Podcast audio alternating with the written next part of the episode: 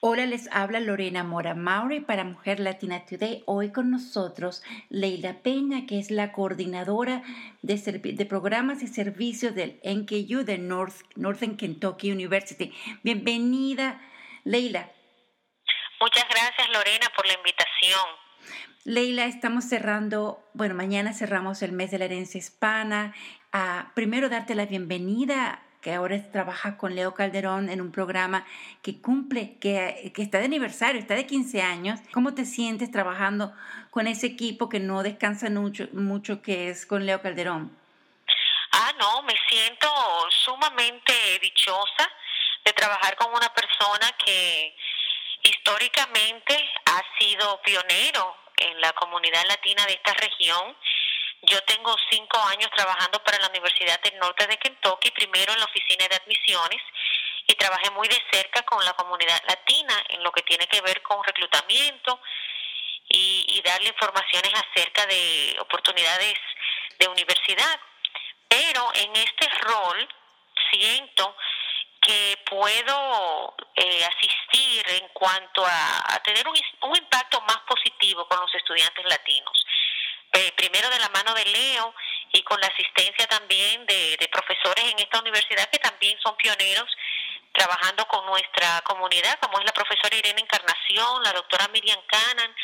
Entonces, en este nuevo rol estoy trabajando con los estudiantes latinos que ya están matriculados y así tengo la oportunidad de verlos a ellos crecer y desarrollarse y eventualmente graduarse y ser entes productivos en nuestra sociedad, lo cual no podría ver desde la oficina de admisiones porque inmediatamente uno recluta, inmediatamente hay que prepararse para el próximo año.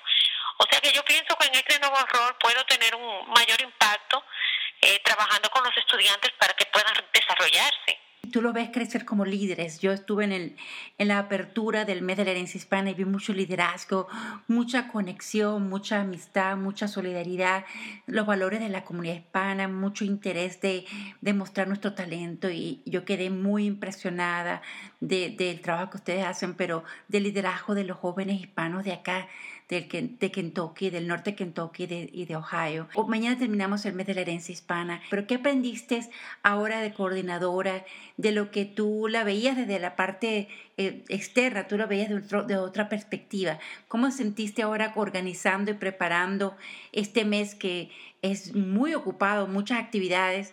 Y que cuéntame un poco de, de todo este mes de la, de la herencia hispana. Sí, no, este ha sido un, unas muchos eventos eh, que yo lo estoy ahora mirando desde adentro. Eh, ha sido otro ángulo, otro enfoque para mí. Eh, la oficina de, de Latino Programs and Services aquí en la Universidad de Norte Kentucky desde hace muchísimos años está celebrando el mes de la herencia hispana y en esta celebración se organiza un calendario integral de actividades donde se apertura con una recepción, tú tuviste la oportunidad de estar aquí, nosotros en cada cosa eh, que hacemos, primero el estudiante es el eje, y así lo pudiste ver, nuestros estudiantes fueron el eje principal de esta celebración, eh, y por supuesto, cada cosa que hacemos está la comunidad que nos apoya, entre ellos estás tú, y tú te pudiste dar cuenta de que nosotros eh, tuvimos muy buena asistencia, fue verdaderamente una fiesta con nuestros estudiantes, con todo el personal del campus universitario y de nuestros de nuestro soporte comunitario. Pues ese fue el día 15 de septiembre que tuvimos esa recepción. Luego hubo un sinnúmero de eventos que estuvieron eh, destinados no solamente a la parte social, a la parte cultural, pero también en términos de, tuvimos un, un foro comunitario de DACA, eh, un foro comunitario que hicimos aquí en la universidad. Tuvimos también eh, la distinguida participación de Marilyn Sayas Davis, que fue nuestra oradora invitada de este año. Cada año nosotros invitamos a una personalidad destacada, tanto local como nacional, y este año eh, seleccionamos a, a Marilyn Sayas Davis, que se está postulando ¿no? en un puesto muy importante, la primera latina en la Corte de Apelaciones del Condado de Hamilton.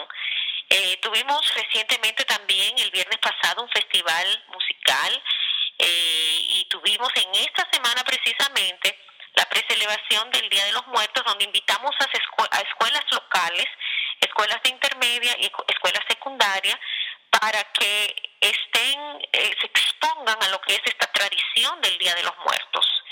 Y, tuvimos un evento, todos los eventos han sido a casa llena, estamos muy contentos porque esto cierra con broche de oro 15 años de la creación de esta oficina. Imagínate que yo he conocido a la gente más interesante del mundo, gracias a Leo Calderón. Silvia Méndez, Dolores Huerta, me he entrevistado yo. O sea, tú puedes imaginar qué oportunidad nos ha dado tu organización, Leo Calderón, para que nuestra comunidad conozca líderes a nivel nacional. Yo recuerdo Edward James Olmos, estuve ahí en su presentación. O sea, de verdad, ha abierto la puerta a muchos líderes que de otra forma no hubiésemos podido conocer y que gracias a él yo pude introducir a nuestra comunidad. Pero usted tiene un evento que es que es la próxima semana, que, que van a cerrar con broche de oro en lo que es la, el mes de la herencia hispana un poquito, un poquito más allá, ¿no? Cuéntanos de este, de este grupo folclórico. Bueno, mira, tú sabes que a nosotros los latinos nos gusta celebrar. Y, y con el cierre mañana, el día 15, no terminamos nosotros nuestra celebración. Nosotros el día martes 25 de octubre vamos a contar con la participación del grupo Sones de México. Esto es un grupo eh, de Chicago que va a tener eh, un concierto didáctico aquí en la universidad a partir de las 7 de la noche. Este evento es gratis y abierto al público. Esto es una presentación y una plática. O sea, esto va a ser un concierto dirigido, va a ser didáctico, donde ellos que son especialistas de los diferentes ritmos autóctonos de México, ellos nos van a, dar una demostración mientras que nos van explicando los diferentes géneros y estilos musicales de México.